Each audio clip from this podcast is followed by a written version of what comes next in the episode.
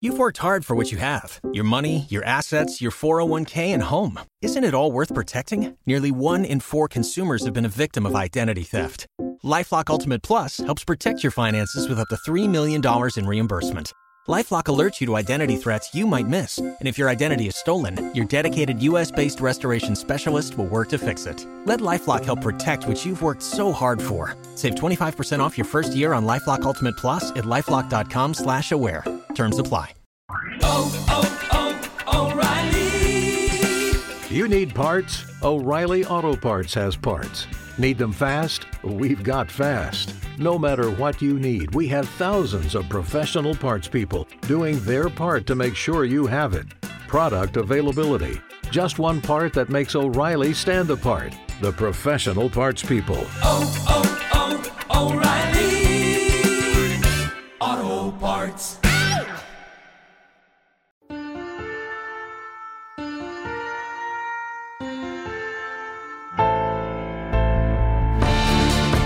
Welcome to Metaphysical Milkshake, the show where we go deep, we get weird, and we search for the meaning of life along the way. Presented by Kast Media and Soul Pancake. Welcome to Metaphysical Milkshake. I am one of your hosts, Reza Aslan. I'm another one of your hosts, Rainn Wilson.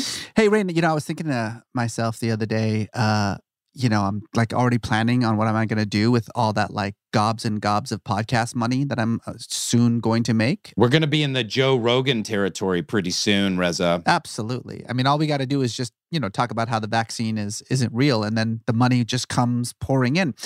I'm thinking about it. I don't know yet. Have you thought about this? What are you going to what are you going to do with all this podcast money? Have When I get my hundreds of millions of Joe Rogan esque podcast money coming in from Metaphysical Milkshake, the number one podcast in the country, I have I have decided that I am going to eliminate global poverty. Well, that is a very noble enterprise. Yeah, it's pretty simple. I've boiled it down to a couple of things. There's seven billion people in the world, Mhm. seven and a half billion. I'm going to buy everyone on the planet their choice, either a jet ski or a Vitamix. I'm sorry, a, like a jet ski, like the things that you do on on like water. You know, when you go to like Jamaica, you can get jet ski rides, you Right, know, and they have like guys out there with like dreadlocks and like rent a Yeah. jet ski man. I'm pretty sure you can't eat a jet ski though, right? You know you that. can make money from take transporting people on jet skis. You can also make money opening a smoothie stand with a Vitamix. This it's What- really pretty simple. It's not as complicated as we think ending global poverty, okay? Can we just get real? And you haven't thought about the fact that if you're landlocked or if you don't have electricity, that neither of those things. just I just feel like I feel like we'll work we'll work that solving out. solving global poverty. Like bravo, yes, that is a very good. Okay. I'm I'm thinking there might be better ways than everyone gets a Vitamix. Although I have a Vitamix and it's changed my life.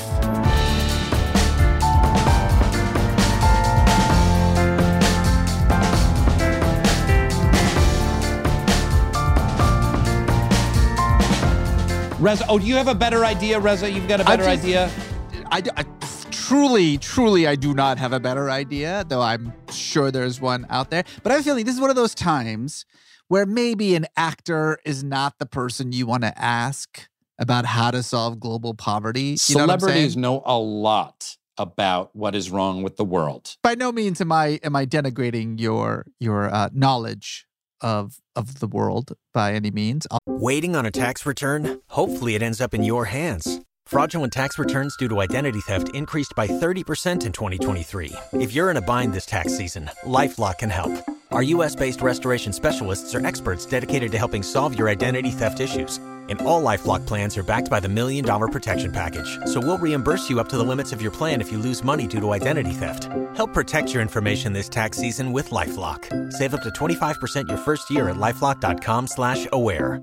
Hey guys, it is Ryan. I'm not sure if you know this about me, but I'm a bit of a fun fanatic when I can. I like to work, but I like fun too. It's a thing. And now the truth is out there. I can tell you about my favorite place to have fun Chumba Casino. They have hundreds of social casino style games to choose from, with new games released each week. You can play for free anytime, anywhere. And each day brings a new chance to collect daily bonuses. So join me in the fun. Sign up now at chumbacasino.com. No purchase necessary. Group. Void were prohibited by law. See terms and conditions. 18 plus. Though I'm thinking maybe there's a better way than than ski news. All right. And All right. uh, Who do you vitamins. suggest we speak to? I have Huh? the guy. I have the guy for Christian us. Slater? Jennifer Aniston? It's Tom Cruise. It's Tom Cruise. Believe it or not, not a celebrity, though kind of a celebrity. I guess a, like a nerd celebrity. Jeffrey Okay. Sachs. Do you know Jeffrey Sachs? I have heard of Dr. Jeffrey Sachs. He has uh, published many, many books. This is the. If we're going to ask this question, how do we end poverty? Then we're going to ask Jeffrey Sachs that question. He has written hundreds of academic articles and many books, including three New York Times bestsellers The End of Poverty, Commonwealth, and The Price of Civilization Reawakening American Virtue and Prosperity. But he's got a new book out The Ages of Globalization Geography, Technology, and Institutions. And uh, by the way, he, you know, he's got like 90 jobs, Jeff Sachs does. Like, he's Okay. a professor at Columbia. He uh, teaches at the Center for Sustainable Development there. He's the president of the United Nations Sustainable Development Solution Network. He's the guy who basically, like, uh, did the whole Millennium uh, Global Goals. He, like, advises, you know, all these different countries. He writes a book every couple of years. He's like BFFs with Bono. Uh, the, maybe if there's a guy who knows how to end poverty, I'm not saying your ideas are bad, but they're bad. It's Jeff Sachs. He's also launched a podcast called Book Club with Jeffrey Sachs, available now wherever you get your podcasts. So, welcome to the show. Help us end global poverty, Jeff Sachs. Jeff Sachs, it's so good to see you. Likewise. I mean, oh, my friend Jeff Sachs, as I like to say, I'm friends with a global international economics. Dr. Sachs, can I be your friend too now? I want to be your friend too, and I'm happy to be Rez's friend. So uh, here we go. We'll share him. Can I call you, since uh, Jo- Dr. Sachs is kind of formal, can I call you like Jeffy?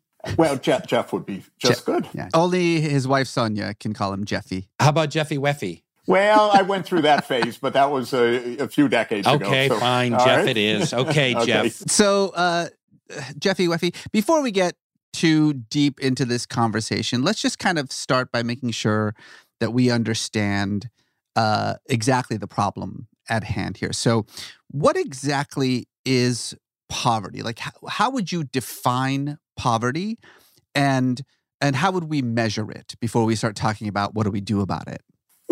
Poverty is uh, easy to define and understand. It means when you don't have the things that you really need for a decent life. And uh, it's a little shocking in our world today, which is a, a very rich world on average, that some people don't have uh, safe water to drink. Some people don't have uh, 80 cents to save them uh, from a bout of malaria because that's all it costs. Some people don't have uh, any chance of going to school because there's no school anywhere around.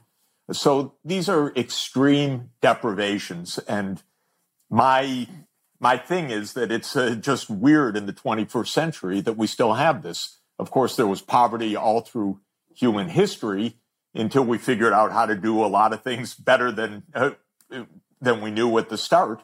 But at this stage in the world, it's just a bit unforgivable that hundreds of millions of people, billion people, two billion, depending on where you draw the line on deprivation, are suffering extraordinary uh, losses and and uh, inabilities to even survive, and this is kind of still treated as normal in the world. So that that's uh, what gets me. Uh, that's what uh, also gets gets me going each day Yeah. because I'm I'm trying to do something to uh, to stop that. In your new book this ages of globalization which is just fantastic and we're we're not specifically speaking you don't poverty is definitely addressed in the book throughout the book but uh, you have another book about the end of poverty itself and poverty is the topic of today's conversation. But one of the things you brought up in this book, which was fascinating, was this idea of the Malthusian curse. Can you tell us what that is? Well, you know, there was an idea by a, a parson, uh, Thomas Robert Malthus, who wrote in 1798. Uh, actually, quite a, a religious uh, guy, but a rather pessimistic uh, guy who said, you know, we are doomed to poverty. Uh, you look at all of human history, uh, people have lived in poverty. And he said there's a reason for that, which is that every time humanity has peaked its head a little bit above poverty, uh, more children have survived uh, their young age, less child mortality, uh, we would say technically. Uh, people have more children, the population rises, and what looked like a little bit of a cornucopia that we'd have enough, suddenly there are more mouths to feed, and living standards are driven back down to subsistence, to mere survival. So Malthus uh, posed a, a puzzle. Uh, he said, How could we ever escape from poverty if every time we make a near escape, uh, we just get population increase and, and that drives us back down to subsistence? And being the pessimist that he was, he said, We shouldn't even try to help because it's What's the point? the unintended consequences are going to overwhelm us. There is a sense amongst most people in the world, and I, and look, I'm just speaking anecdotally here. I don't have any data. Um, I'm not an economist, but I do think that there is a sense that people tend to think of poverty like it's some kind of divinely mandated inevitability. You know, like you you kind of mentioned it to yourself. Like, look, we've always had, uh, you know, uh, poverty. We've always had uh, people who um, uh, had to deal with, you know, the the absolute human indignity of not being able to know where their next meal is going to come from. And so I think a lot of people think, well, we've always had that. We always will. So that's Yeah. just the reality. I, I think there, there, there really are two uh, questions here. One's a kind of a very practical, uh, empirical question, just a fact question. Uh, what's happening to how many people live in poverty? What's happening to the poverty rate uh, in uh, history? Uh, and, and second's a philosophical one that I want to come to in a moment. But one thing I can say pretty surely is that the the proportion of humanity living in poverty has come down dramatically in the last 200 years. And as best we can see, uh, 200 years ago, at the time that Malthus uh, wrote uh, his uh, his treatise, 80 to 90 percent of the world, uh, even that's a conservative number, maybe 90 to 95 percent, we would say, oh my God, they're living at the edge of survival. That's subsistence living. And today, while one can discuss a lot about the specifics, it may be 10 to 20 percent of humanity. In other words, there's been a transformation. Uh, we have uh, poor people in all parts of the world, including in the United States, to be sure.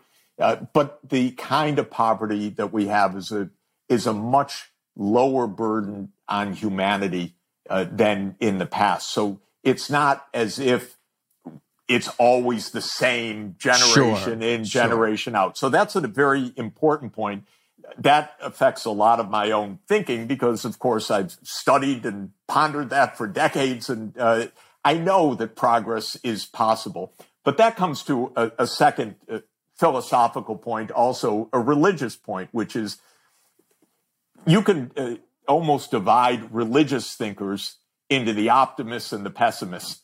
Uh, and uh, some religious thinkers say religion is about the perfectibility of uh, humanity and uh, we can do better and God is uh, our our our model, our guide, our idea of what perfection is, and we should do better. Uh, so we should make the kingdom of uh, heaven on earth, uh, uh, God's kingdom as uh, as uh, an earthly possibility, and then other uh, philosophers and, and religious thinkers throughout history have basically said we are so screwed, we're damned. uh, original sin, human Mm-hmm. uh, mentality makes it impossible for us to sustain Right. anything sensible, uh, and don't think about uh, the possibility of, of sustained improvement. And in this sense, I think Malthus was not only making very, actually very clever and insightful technical arguments, he was expressing a certain variant of philosophical thought, but putting it into even mathematical terms, I would say. He was explaining why pessimism was the right way to go. I'm an optimist, uh, eh, eh, not an unconditional optimist, but I believe that progress is possible, that it's not vanity, that we're not doomed by original sin or uh, even by uh, our semi craziness, which is undoubted. Uh, but actually, we could figure out how to do certain things. And one of the things I think we could figure out is how to end poverty. But there is definitely, you know, an undercurrent of uh, of, of uh, uh, philosophical optimism in that view. And I have uh, my share of critics. I think uh, maybe they are the predominant side. Say, are you crazy? We can't end poverty. Listen, proper hydration and vitamins can help support a strong immune system because flu season is right around the corner. Okay. So, True. making hydration a priority helps us feel healthier on a day to day basis and fuels us to be at our highest potential. Are you trying to say that one stick of liquid IV in 16 ounces of water hydrates faster and more efficiently than water alone? Because that's a true statement. It's got as much potassium as a banana. It's healthier than sugary sports drinks. It's got no artificial flavors, no preservatives. It's got less sugar than an apple. Liquid IV is on a mission to change the world. Their company is donating 4 million servings in response to COVID 19. Products are being donated to hospitals, first responders, food banks, veterans, and active military. Liquid IV has donated over 11 million servings globally. So grab your favorite Liquid IV flavors nationwide at Walmart, or you can get 25% off when you go to liquidiv.com and use your code milkshake at checkout. That's 25% off anything you order when you get better hydration today using promo code milkshake at liquidiv.com. Folks, if you're carrying a credit balance month after month, it can feel like you're in a never ending cycle of debt. Upstart can help you make that final payment so you can get ahead. Upstart is a fast and easy way to pay off your debt with a personal loan, all online. So you can pay off your credit cards, consolidate high interest debt, you can fund personal expenses. Over half a million people have used Upstart to get one fixed monthly payment. Upstart knows you're more than just your credit score, and it's expanding access to affordable credit. And unlike other lenders, Upstart considers your income and current employment to find you a smarter rate for your loan. With a five minute online rate check, you can see your rate up front for loans between 1,000 to $50,000, or as Rain calls it, couch change. You can receive funds as fast as one business day after accepting your loan. So find out how Upstart can lower your monthly payments today when you go to upstart.com slash milkshake. That's upstart.com slash milkshake. Don't forget to use our URL to let them know we sent you. Loan amounts will be determined based on your credit, income, and certain other information provided in your loan application. So once again, where are you going to go? Upstart.com slash milkshake. Your thesis of the end of poverty. And when, when did you write that book? It was In uh, 2005. you had this thesis, which was pretty revolutionary at the time. It was like, hey guys, hey kids, let's end poverty. That's it. This is this is actually endable. It's all the We cool can- kids are doing it. Everybody's doing it. You wrote about how it could be ended in 2025. Obviously, it hasn't been. But um, looking at that prediction in our current world, you know, we've had this pandemic. You know, it's a different, somewhat different political situation now than it was uh, 15 years ago. Um, do you think that prediction is still correct? How would you adjust it now, looking back on the on a 15 year view of your of your of your goal? Yeah, let, let me tell you one interesting fact, which is that in 2020, China, uh, even though uh, sometimes we're not allowed to say anything nice about China, but I do because I I I, I uh, have visited China for 41 years, now, 40 years now, uh, and uh, I've watched. They ended poverty last year. They ended extreme poverty. Uh, Wow. That and that was a, a remarkable, uh, a, a- an absolutely remarkable achievement for a civilization, basically, because it's 1.4 billion people, almost 20 percent of humanity. And back in the 1980s and 1990s, depending again on exactly the measurements one uses, poverty was 80% of the Chinese population, maybe 70%. Sorry to interrupt, but I remember being a kid of like, it was literally like, eat all your food on your plate. Remember the starving Yeah, kids in starving China? kids in China. Or the starving kids in Korea. If someone had said 30 or 40 years ago, China's going to end poverty and it's going to do it in the year 2020, it would look as fanciful Mhm. as, uh, you know, maybe this idea that we could end poverty uh, worldwide. Consider the following. We have in the world, by the, the latest count, which is kept by uh, Forbes magazine, they publish an issue uh, once a year, the billionaires issue. I'm a definitely a billionaires voyeur. I, I want to know who's on the list, how many, and so on. There are 2,755 billionaires on the list this year. Their combined net worth, their combined wealth of these 2,700 people, $13.1 trillion. Whoa. What the? $13.1 trillion.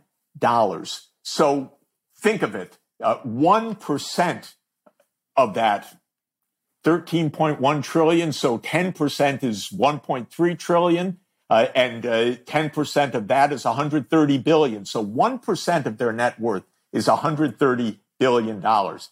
That's basically what you need to get every kid in school in the world to have health care for everybody, to have safe water, sanitation. I feel like this is a this is an ancient argument like tax the rich. And you know, Thomas Piketty wrote about it in Capital and Karl Marx certainly talked about it. And like, oh, end poverty, tax the rich if only the billionaires would give up half of their billions or whatever. But isn't it a little more complicated than that? What do poor people need now to get out of poverty? Not a lot. They need electricity, they need connectivity and a device so that they can listen to your show because what are they going to do otherwise? Mm-hmm. We are They huge in sub-Saharan Africa. We I- need the poor to listen to Metaphysical Milkshake and to buy from our sponsors. that, there you go. And then they need schools right? and they mm-hmm. need clinics and community health workers. And I spend, uh, you know, I make my living adding up how much all of that costs, and it's it's not a lot. It's just more than poor people can afford on their own. But but And- isn't this? I'm I'm sorry to you're Yeah. the, you're the expert. But I've I've been working in Haiti for the last eleven years with my wife and been down there a couple dozen times, and and I think that and I have I have witnessed extreme poverty, Yeah, and and by the way, you see it there. That's for sure. I will never forget the day I saw a woman try to uh, give us her baby. Um, and this wasn't because she loved her baby. The baby was sick and she knew she couldn't take care of it. And she knew that a bunch of white people would probably be in a better position to take care of it. And and it was because she loved the baby that she was trying to give it away. And um, but I have never experienced anything so heartbreaking in my life. But if you were going to try and eradicate poverty in Haiti, and you talk about electricity, connectivity, clinics, schools, um, some of these basic things, it, that's it seems to me very much easier said than done because you have a government that is so corrupt and so ineffectual. Rain, let me tell you a couple stories about uh, Haiti uh, in in my experience. Uh, one one is uh, with uh, Aristide. Uh, President Aristide said to me in early 2001, uh, "They're after me, Jeff," meaning the gringos, meaning us in the United States. It was the Bush administration, and he said, uh, "You got to help because they're freezing, they're freezing any uh, finance from the World Bank, the Inter American Development Bank, and uh, the IMF." And I, I said, "Oh, you know, I'll I'll help you on that." Uh, went back to Washington, uh, and sure enough, they were just starting. They had the idea look, this guy's a leftist. We're going to get rid of him. And then one day, uh, an unmarked plane came, and the American ambassador went to uh, Aristide's house and said, Mr. President, uh, they're going to kill you unless you get on the plane right now. Uh, and uh, in this unmarked plane, an unmarked plane means a CIA plane, uh, they put him on, and 18 hours later, he landed in the middle of Africa. In other words, the CIA launched a coup against uh, Aristide. Okay, then fast forward, President Préval asked me for help. Uh, first came the hurricane, uh, which wiped out so much of uh, Haiti. Then came the earthquake in 2010. So, oh my God! So I, you know, went uh, back and forth, and there was no help. Uh, I could go into a long, sad litany uh, of uh, how miserable our government was and how completely ineffectual uh, the so-called international community, which is not much of a community, was. And then came cholera, which was brought inadvertently by UN peacekeeping troops. So they had a cholera epidemic on top of all of this. You know, the truth of the matter is no one gives a damn about Haiti uh, in the world. And we installed dictator after dictator by the United States, from the United States, whether it was Papa Doc or Baby Doc. We, we, every time anywhere, by the way, in the Americas, there has been a progressive leader. Uh, for decades, we said, well, we better get rid of that guy because that's uh, dangerous to United Fruit or to somewhere else. So there is so little attempt to roll up our sleeves and say, let's do something for fellow human beings to actually solve this problem. Okay, so there you go. Yeah, bingo. You, this is exactly the point, Jeff, because you're right. No one gives a damn about Haiti. Uh, and you're absolutely right. I mean, by the way, when Haiti became independent, we did not recognize Haiti for the first 60 years in the United States because we were the most racist, white supremacist That's right. country. And it was precisely you're going to have a black country ruling itself in the neighborhood of the United States? Hell no. Even more than that, that it was the first successful slave revolt Exactly. ever. And so we still had slaves. We were like, no, no, no, we're not supporting a slave revolt uh, independence. But this is this is the point that I wanted to make. So it's very clear by almost every measurable term that we have enough uh, on the planet to make sure that people aren't dying of poverty. You make this argument both in in your work, your your lectures, and in the end of poverty that essentially all it really takes is about less than 1% of uh, the income of the rich world and nobody ever has to die of poverty ever again on the planet that's as little as it Hmm. takes which then begs the question well what the fuck then like what i mean obviously yes there are vested interests like you said political and economic interests that are involved in not doing anything about it What are we doing? And how hard it is to get any attention.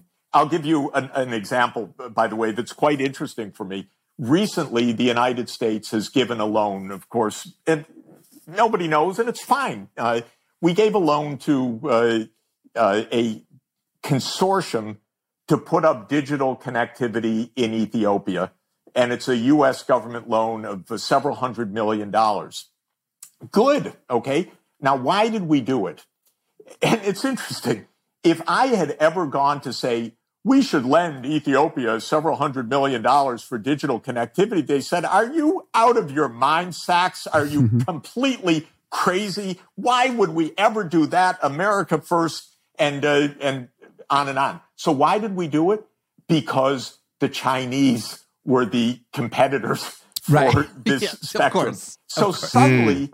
because the, what America gets is if we're if if we need to do something to stay number one in the world, we'll do it. If it's only for poor people, don't be such a stupid sucker. i love this we should turn it into a competition and then we'll do something about it No, but that, that's ex- that's exactly it seems. You know, as long as we say, "Oh, if we don't do it, China will do it," uh, Yeah. m- maybe something will get done. But the idea that hey, hey, we should do it because uh, it's the right thing to do when we barely notice it wouldn't really cost us anything. But let's get down to that. I, I heard an amazing TED talk once. I heard it live. I'm sure it's online somewhere. This guy had this great example. There was about eight years ago, there was a little girl who was hit by a motorcycle in China and she was lying on the street bleeding to death. And they had video from a security video, and people were walking around her and driving around her and not paying her any attention. And he showed the video and he talked about the outrage and the international outrage over this incident. And then he brought up very cannily, like, aren't we doing the same thing about poverty? Aren't we doing the same thing about a billion people that are going to bed hungry every night? Isn't that the same as a species? We're walking around the girl lying bleeding on the sidewalk. Totally. Why is it so difficult for us as a species to kind of to to dig into, to feel a connection to, and to take active steps in? Is there something in our in, in our wiring? Is it Yeah. some, is it is it a cultural thing? Well, in fact, that story that you were telling, Rainn, about you know being handed a baby in Haiti, it it made my chest tighten. Just Yeah. hearing you tell that story made me want to run away. And I mean, obviously, like I'm not a heartless person. I, you know, I I care about the world and about people, and and I try to do good, and and I and I want to. I, I have you know every desire to to uh, eh, you know help people who are in suffering, but I I'll be perfectly honest that when I'm confronted with that level of suffering and that level of poverty, You I- shut I, off. I shut off. shut I want to look away. Yeah. I can't. I don't want to. I don't. it's like a trauma response. And I think that's a that's a that's a human thing. I think honestly, if I were to say why don't we do something about it? Yes, vested interests are involved, politics are involved, but I do think that there is something about the human condition that makes us uh, sort of turn away and flee from uh, this level of poverty, even though we can we can do something about it. This episode, ladies and gentlemen, is brought to you by Four Sigmatic, a wellness company that is well known for its delicious mushroom coffee. Mushroom coffee? Oh, I don't want mushrooms in my coffee, Rainn. Reza, that's not how it works. No, I'm just messing around. Of course, it doesn't taste like mushrooms. It's fantastic. I've been starting my day with Four Sigmatics ground mushroom coffee with lion's mane instead of just like the normal regular coffee. Absolutely feel an uptick in my productivity every time I drink it. It helps me when I'm writing. So we've worked out an exclusive offer with Four Sigmatic on their best-selling mushroom coffee, but this is just for Metaphysical Milkshake listeners. Get up to 40% off plus free shipping on mushroom coffee bundles. To claim this deal, here's what you're going to do. Reza, tell them. Okay, you're going to go to foursigmatic.com slash milkshake. Now, remember, this is an offer that's only available for Metaphysical Milkshake listeners. It's not available on their regular website. So you want to go to Four Sigmatic, that's F O U R S I G M A T I C dot com slash milkshake, and you'll save up to 40%. And you're going to get free shipping. So go right now to F O U R S I G M A T I C, foursigmatic.com slash milkshake and fuel your productivity and creativity with some delicious mushroom coffee. And if there's anyone from the Four Sigmatic uh, company listening to this, I'm out of coffee. So if you could just please send me some more, that'd be great. Hey, folks, when it comes to saving time and working more efficiently, it's the little things that start adding up and hogging time in your day. Grammarly Premium gives real time suggestions on your writing so you can get to the next item on your list in record time. It can give you clarity suggestions. So, in other words, it can help you get your message across quickly without, you know, repeating or using nes- unnecessary words. It can give you vocab suggestions. So, no more searching for synonyms. Grammarly Premium offers suggestions to replace overused words and phrases. If you get the free version of Grammarly, you're at the very least safe from the most embarrassing basic spelling, grammar, and punctuation mistakes, the kind of mistakes that makes me as a teacher just bang my head against my desk. And if you get Grammarly Premium, well, that has advanced time saving features and it'll help you write more clearly and efficiently. Hit send with confidence and get your point across more effectively with Grammarly Premium. Get 20% off Grammarly Premium by signing up at grammarly.com slash milkshake. That's 20% off at Grammarly, G-R-A-M-M-A-R-L-Y dot com slash, what is it? Milkshake! milkshake. Milkshake. I, for for about seven years, every time I opened my mouth, the word bednet came out because I was on a campaign to uh, get bed nets for uh, people living in malaria zones. Finally, it happened. The breakthrough came in 2007. They gave a billion bed nets away. Malaria came way down. And so I went back to the US government and I said, look, it works and, and malaria deaths are way down. All we need is another $3 billion. It's one and a half days of Pentagon spending. You know, uh, just let's get this done. So no, no, no, we can't do that. You know, we have a tight budget. Uh, that was during Right. the Obama administration, by the way. So I, I don't have an answer to this question. I, I, I think maybe the fact that we really can end poverty is sufficiently new in human history because it wasn't true Agreed. before. Uh, maybe it's sufficiently new in human history. It just seems so damn stupid and naive to say it could be done. And so it hasn't been internalized.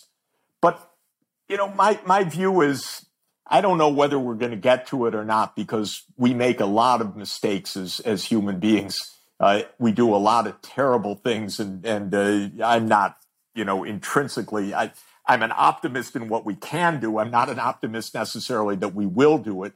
But these arguments are actually correct so that uh, they're just, they're numerical, they're uh, demonstrable, but they hit a wall of skepticism of our politics, of all the things that, that make our, you know, look at our country, how much more we could be doing, but we can't do anything because we're at each other's throats. It, it is a puzzle about human, human nature and human understanding. But to my mind, it is not a set of technical arguments. At least for me, I've kind of gone through them upside down, uh, right side up for decades, and I just can't see the technical uh, flaws. Yeah, it's math. It's math and it's it's solvable. It's just we have to get yes, we have to you know cut through some of the vested interests that keep us from doing it like you rightly said. Um but but I do think that we have to kind of break through the the the psyche of uh you know those of us who live in in the wealthy world. When you have the personal experience of being in places that need a bit of help, the mystery of this disappears actually. Uh, and the thing that I've really felt pretty deeply in my life for decades, and it wasn't to be taken, uh, you know, as a self-evident truth. Everywhere I've been, I have felt at home uh, with people. You know, whatever village, whatever religion, whatever race, uh, things that are supposed to be so incredibly consequential, uh, completely different cultures, race, religion. At, at the core, it's so easy to make friends and to see the, the common humanity, to make jokes, to have a good time, uh, to enjoy each other's company. And I think that personal experience definitely affected me a lot uh, because uh, it it made the it made the emotional hurdle no hurdle at all. You know, it all came down for me to this basic arithmetic and what to do and the technical arguments because there's I don't feel any of the emotional uh, hurdle that well they're so different or why would we help them or it's their own fault. I don't feel any of that uh, sense, and maybe it's because of the just the good luck of of the personal engagement. So, you know, I hope that people could have more of that direct feeling and Yeah. uh, more of that direct experience. I think Yeah. it it makes a big difference. I, I think you're right on that. I think, you know, my wife and I have a nonprofit in Haiti that educates young women and girls. And it's simply we're teaching girls to read, and it's not rocket science. Like, Yeah. just teach hundreds or thousands or tens of thousands of of girls to read, and you will make the make it better. And it's And really what a pretty, difference it makes, Rainn. and, mm-hmm. And, and it's, that and it's that pretty is- cheap, and it's pretty easy to do, actually. that is the number one investment of all because if we can get kids healthy enough to get them to learn, they'll figure out the rest. Right. They really will. So Yeah. that is absolutely the most empowering single thing to do.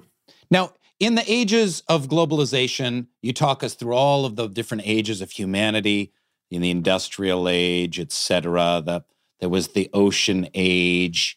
Now we're moving forward and and we're here in the digital age. And you talk about that that history has an arrow and it is moving towards an end. And there there seems to be kind of like a, you know, a chart of kind of progress and difficulty moving forward. Where's that arrow headed? Where are we going?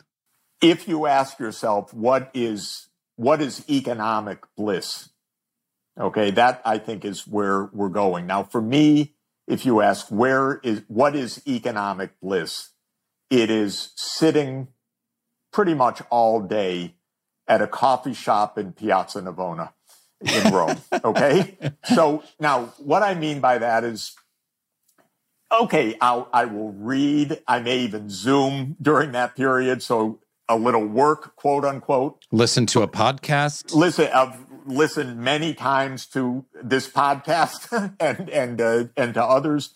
And so the direction that I would like to see the world get to is what I think is the kind of quality of life that people would like, which is time for each other, time for learning, time for culture, time for leisure, time for fun, uh, time for creative work, time for a care economy, not to have people in factories, in mine shafts, uh, in uh, hard physical work that they don't want to do. And I think that that's what economics should be about, actually, uh, is the escape not only from poverty, but from drudgery uh, and, uh, and the chance to have a more fulfilling life. Yeah. And why not? maybe some listeners are thinking to themselves, yeah, I mean, I absolutely support these kinds of economic policies. I support a global wealth tax. I support. Um, you know, uh, opening up trade. I support, you know, uh, doing the things that are necessary to reverse the damage that climate change has had on poorer regions, particularly in sub-Saharan Africa, et cetera. All those things I support, but they feel sort of outside of my uh, immediate ability to to uh, affect change. What would you say the individual, just the normal individual who wakes up and gets a coffee at Starbucks and you know and, and a burger at Shake Shack and then comes home and watches you know hours and hours of The Office on is it on Netflix now? I don't know. I've never actually watched The Office. I, I hear it's a good show though. It's Um, overrated. what can an individual do in their mind, in their heart, with their wallet to take part in the alleviation of global poverty? Well, look, you know, truly, let's just stay with the United States for one moment. There are plenty of things we should be doing in this country right now to help uh, the one in seven households that don't have enough to eat. Uh, that uh, the so-called SNAP, you know, supplementary nutrition uh, program is not funded adequately. Yeah. We need uh, help for poor people with childcare and so on. This is not an America First argument, to be sure. But the reason I'm saying it is that President Biden's proposing a lot of things, and the Republicans right now, to a person, are saying no, 50 to nothing. We have Mitch McConnell saying, literally saying, not in, kind of hiding. He says, I'm working overtime to make sure this administration fails. Yep. That is what we call normal politics. I would send this guy packing that makes a statement like this at that moment because as Americans, we don't want the uh, minority leader of the Senate working overtime to make sure that the administration fails because that makes sure that America fails. Jeffrey Sachs, it is time for what we like to call the lightning round here. It's very simple. Here we just ask you uh, a, few kind of big existential questions, and then you have to answer them immediately without thinking. What was the happiest day of your life? I, I already told you it's sitting and having coffee in the Piazza Navona with my wife Right, right, Sonia. So right. that's it. There you go. Tell us about your most enlightening spiritual experience. That's a little bit different. Yeah. It's it probably sitting on a hillside in Ethiopia in a completely impoverished, desperately poor place. I was talking about all the nice things that could happen. And an old man stood up, hunched over in uh, white linens, and came up to uh, came up to a, it was a kind of a bullhorn uh, through a car battery uh, as a microphone on the hill and said, "You're you're the first person that has ever come from the outside to our village uh, to help us," and it was a incredibly moving moment. Uh, just it, it was one of those moments where you just felt a human connection that was so incredible and so special and unexpected. Uh, it it has uh, really lasted with me. It still makes me tingle. What's one thing uh, that you would change about yourself if you could? Can I say more time in Piazza Navona? so it's What happens to us after we die? Well, I, I, I hope that uh, something that we have uh, done will continue to uh, to be good for our children, our families, our neighbors, and the world. Uh, that that's what happens to us is that we have been part of uh, of the human story, uh, and uh, hope hopefully something uh, something lasts. I, I know that it does from uh, people who are uh, mean, from my parents and uh, grandparents and so on. So uh, that's what I hope that I can leave. If you had to be either Bill Gates or Jeff Bezos, which one would you be? Well, definitely Jeff Bezos, because I could give away even more money than Bill Gates, even even even roughly twice as much. Uh, Jeff Bezos has a yacht that has its own yacht. And it has its own coffee shop on a piazza. then I'm going. What is one skill you wish you had? I, you know, I worked with uh, Bono a little while. I mean, actually, for more than a little while, and I kept asking if I couldn't be the fifth member of the band, uh, and uh, he uh, plainly detected that I lacked the requisite skills. So that is You absolutely can play the skill tambourine. that I You could lack. be the tambourine player in the back. I'd I love to should see have that. suggested that. Yeah. Uh, if you could have lunch with any author, past or present, who would it be and why? I think Aristotle. Questions. You know, little known fact about Aristotle: never picked up the check. Wow. Well, Never would. I, I'd be will. I'd be willing What to an pick up asshole. the check if I could have a good lunch. What is one book that has changed your life? the book that I read this year that I found completely overpowering is by W.E.B. Du Bois, Black Mhm. Reconstruction, Mhm. which I think is probably the greatest single book of American history. Wow. Uh, he was a, a genius, but more than being a genius, he was a, a, a an African American who was fighting the entire academic establishment, which was deeply racist at the time.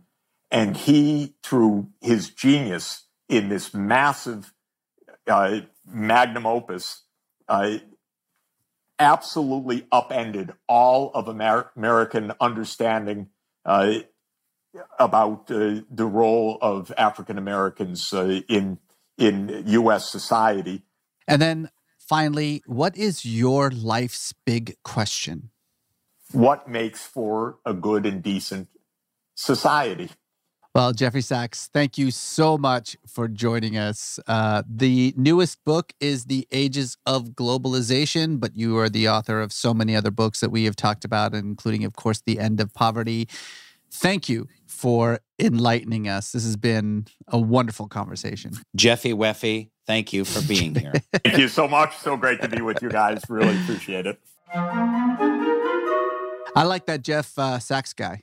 So many great ideas. You know what I like about him? Like he was telling that last story, and I think it's true. Like he he he's not like an, an, an economist who sits, you know, behind an ivory tower and like, you know, punches numbers into a, a calculator, which I assume is what an economist does. I don't know. That's Is what that- I always thought they yeah, did. I figured that's all they do. This guy, like, you know, he he goes all over the world. Like he has met the people that he writes about. He knows their families. He knows their issues and their problems. Like this is an obviously, as you can tell, this is an emotional thing for him. So He's walked the walk, you know, and um, he doesn't just have words, you know, he has deeds to back it up. yeah, absolutely. His whole goal being this idea that that really blew my mind, like economic bliss. Yeah. Um, the, which is all like hanging out like um like the great apes, you know, with a stick picking bugs off of each other, or hanging out in a in a coffee shop in a piazza. What I like is that this idea that oh, what do people need uh so that they have economic, you know, dignity and it's like, well, you could talk about things like well, they need a shelter and they need to be able to like have health. These are obvious things, but like what does it mean to truly no longer be mired in abject poverty? The ability to pursue economic bliss, which can be anything. It could be like seeing your kids go to a school, like that could be economic bliss, you know, or Mhm, having mhm. coffee at a at a piazza. Yeah, what's your economic bliss? Hit me. Number one, it's like not s- stressing about money, Hmm. which I get is a is an absolute privilege, right? It's it's a total privilege. Like I don't I don't want to be like stupid rich. I mean, I what I'm trying to say is my yacht doesn't need its own yacht. I can just be happy with a yacht. Yeah, maybe a Um, dinghy. Mhm. I think the this sort of having felt what it's like to lose sleep because you don't know will I be able to pay this bill or what mm-hmm, happens that Mhm. like just my economic bliss is just not having that. Yeah, I, I'll make a bold statement. Mm-hmm. I'm in my economic bliss. Mm. So my job then is to try and get other people to theirs. You know, Cool. I'm not trying to say I'm some kind of saint or something like that, but you know, I, I'm doing fine. I'm doing, I've got residuals, uh, I've got savings. Um, I don't want to pass it on to my son. I know this is kind of a revolutionary concept. I Does- want him. Wait, does Walt know this? Has is this the first time he's heard Well, this? He's like, wait, yeah, Dad, don't, what? Don't please don't let him listen to this podcast. okay, if if anyone is with him, um, but uh, you know, I want to give away my money, and uh, Wow. and I want that money to go towards as efficiently as possible, uh, allowing for other people's economic bliss. And through the study that I have done over the decades, that is what my wife and I work on, which is girls' education. Hmm. That there is no better way to spark an economy and raise a standard of living than by educating women and girls because they spread what they learn Mm. and they um, and they uplift economies. Uh, the studies that have been done around it, I'm not going to list it right now. You just Google it. Um, but uh, that's my economic bliss. All right, well, I'm not gonna. I mean, you you, you just made me feel like shit now. I win. So, I yeah, win. thanks. Sorry. But uh, thank you, Jeff Sachs, Dr. Jeffy Weffy, for diving deep with the Metaphysical Milkshake team. Let's hear from our. What about you, dear listeners? I mean, I'm surely you have your ideas of what economic bliss will be, whether it's you know being able to sleep without worry or giving your vast fortune to girls around the world, like my co-host is is going to. Or do you think that that's a realistic goal? Do you have, do Yeah. you debate that idea that we're ever going to have a planet where everyone is living in economic bliss? Yeah. Uh, I don't know. Would love to hear from you. So, as you all know, not only do we love it when our fans rate and review us on Apple Podcasts because it makes us feel good, we have very fragile egos, Rainn especially. So needy. But as we've promised many times on this show, if you rate and review us, if you ask a good enough question, uh, you'll get to meet us. You get to come on the show. And that is exactly what has happened.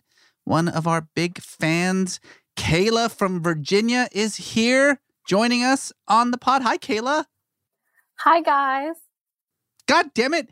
It's Kyla. This says Kayla. I get Kayla a lot. I also respond to Kyle. You, ha- you have a, que- a life's big question.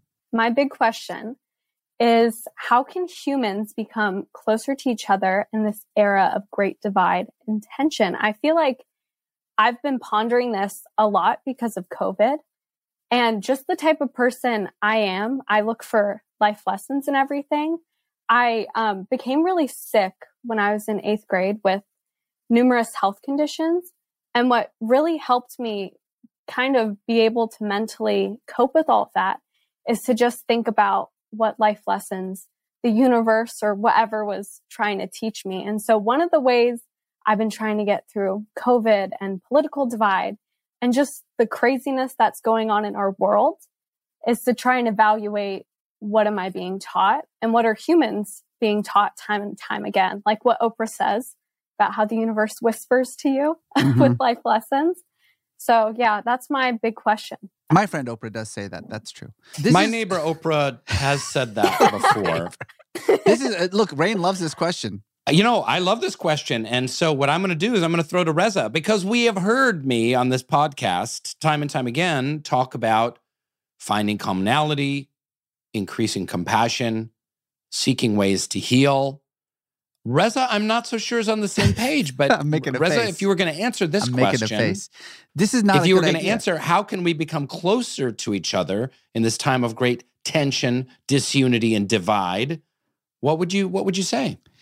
I, I don't look. Kyla, she's a freshman. She's just starting her her life as an adult. She's is in college. She's she's bright eyed. She's bushy tailed. She wants to hear some hope. the last thing Reza, she wants hope. is for me to like destroy her hope in humanity. It's okay. I can handle it.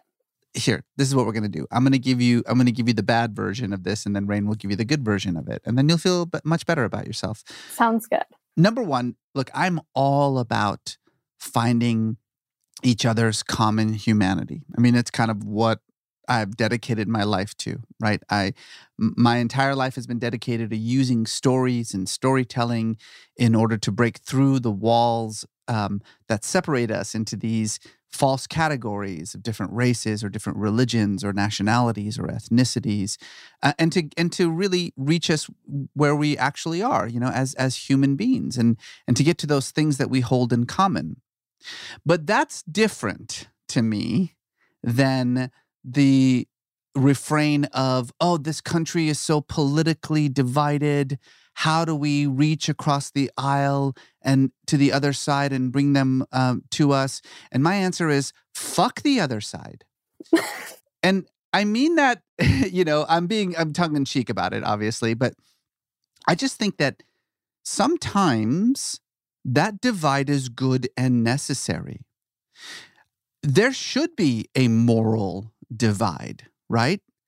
I mean, I, I, you know, I'm a moralist. like I believe that there are certain, um, you know, moral absolutes that are non-negotiable. One of those moral ab- absolutes, for me at least, is the dignity of all human beings. And if you are on the other side and you are making arguments about how people of a certain color or people of a certain religion or of a certain you know sexual orientation um, should not have should not have access to the same you know human dignities as other people fuck you fuck you i am not going to spend half a second of effort reaching out to you go fuck yourself as far as I'm concerned. Right? Now, I get that there's a whole mealy middle of people who are being inundated with messages from both sides of really this divide. mealy middle. Mealy was I don't know. It just there's something about the alliteration that I enjoyed. I don't know why I said okay. that. But I get that there's like this mass in the middle that is constantly buffeted by both sides and and often you know responds with with fear and and and um, and anger and and and can be swayed, right? And I think that that's what I'm talking about when I say, you know, it is important to try to reach their common humanity. But when I look at the quote unquote other side of the aisle, what I see are people who do not deserve to be reached out to, who who I have no interest in trying to convince them about my humanity you know, I'm done doing that.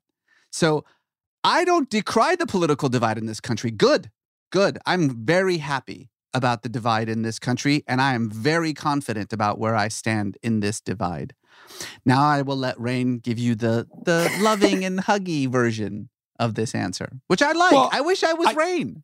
I could I could certainly give the lovey huggy version of that, but I think I think that way of looking at it is misguided because what it is is it's looking at the divide in the country through a partisan lens. So it's and this is kind of where why I think partisanship itself, partisan politics, the two-party system especially, although even if you had a six-party system it would probably break down into two essential factions. Yeah. It's it's so corrupt uh, because it um, it polarizes people more and more and it encourages power grabbing and we have a system of governance that's based completely on power and control and some some who have been disempowered certainly need more power that's that's important but if power is the end goal then you know, you're just going to end up like you are in Nicaragua right now, where the leftist regime is locking up all the reporters. I lived there as a child for three years, and we were there uh, right uh, before and during the revolution of the Sandinistas. You'll learn about this in your sociology class, perhaps. And the, the pendulum just swings around because there is a constant grab for power. So I would set sidestep and say, what we need to do is set power aside and forget partisan politics you know whether or not to like work with mitch mcconnell on new legislation about you know gay rights and blah blah blah this and the border here and police defunding this or whatever like no i'm not even going to talk about that because that doesn't really interest me but we have to, as a species, step away from this constant partisan bickering, which is deadlocked our government and is, and here's why it's not huggy, is an an airy fairy and and and warm and fuzzy because it's not working.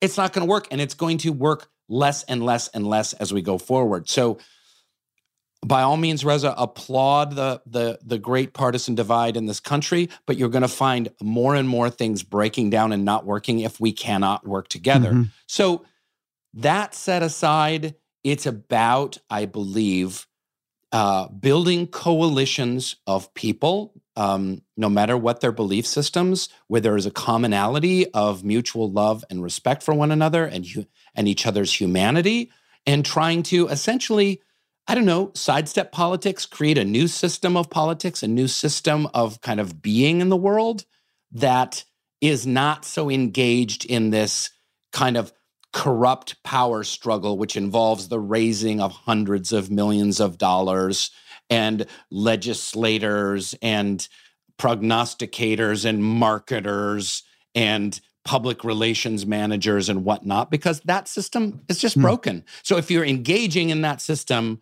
you're engaging in a completely broken way of looking at things. I think oftentimes right now in America, because things are so politicized, just through the media and everything, I think we forget that, you know, there are some people on extreme sides of the spectrum who are saying that if you take the vaccine, you know, you'll turn into a crocodile and are just promoting like propaganda. So there is that side of it.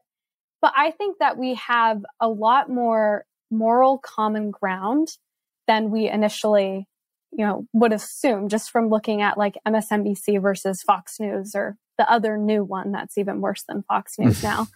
But I think I think that's very true that we just need to work together towards a goal and just realize that we're going to have to do this so that we can get stuff together and fix things for our future generations because I'm 18 and I already know I'm going to have to try and fix this mess.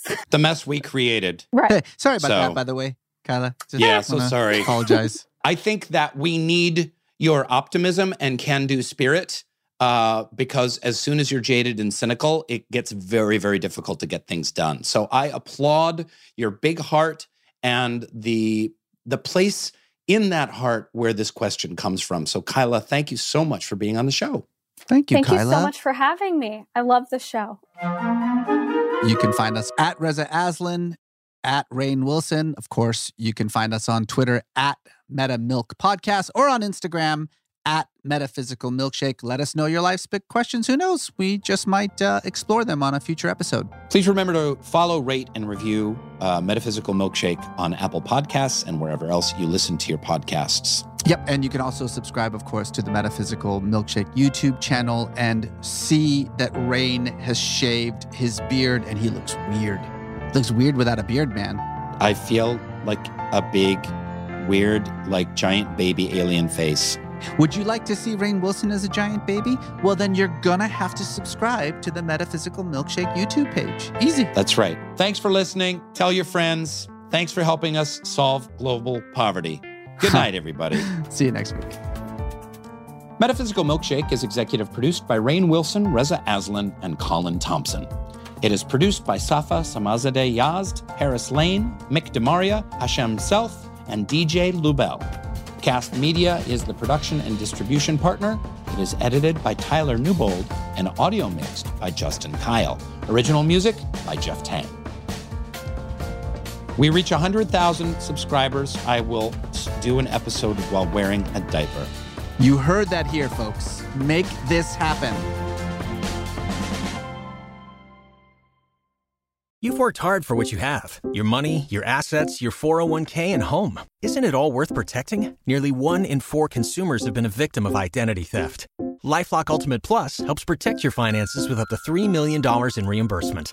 LifeLock alerts you to identity threats you might miss, and if your identity is stolen, your dedicated U.S.-based restoration specialist will work to fix it. Let LifeLock help protect what you've worked so hard for. Save 25% off your first year on LifeLock Ultimate Plus at lifeLock.com/slash-aware. Terms apply. It is Ryan here, and I have a question for you. What do you do when you win? Like, are you a fist pumper? A woohooer, a hand clapper, a high fiver. I kind of like the high five, but if you want to hone in on those winning moves, check out Chumba Casino. At ChumbaCasino.com, choose from hundreds of social casino style games for your chance to redeem serious cash prizes. There are new game releases weekly, plus free daily bonuses. So don't wait. Start having the most fun ever at ChumbaCasino.com. No purchase necessary. Group. Void were prohibited by law. See terms and conditions. 18 plus.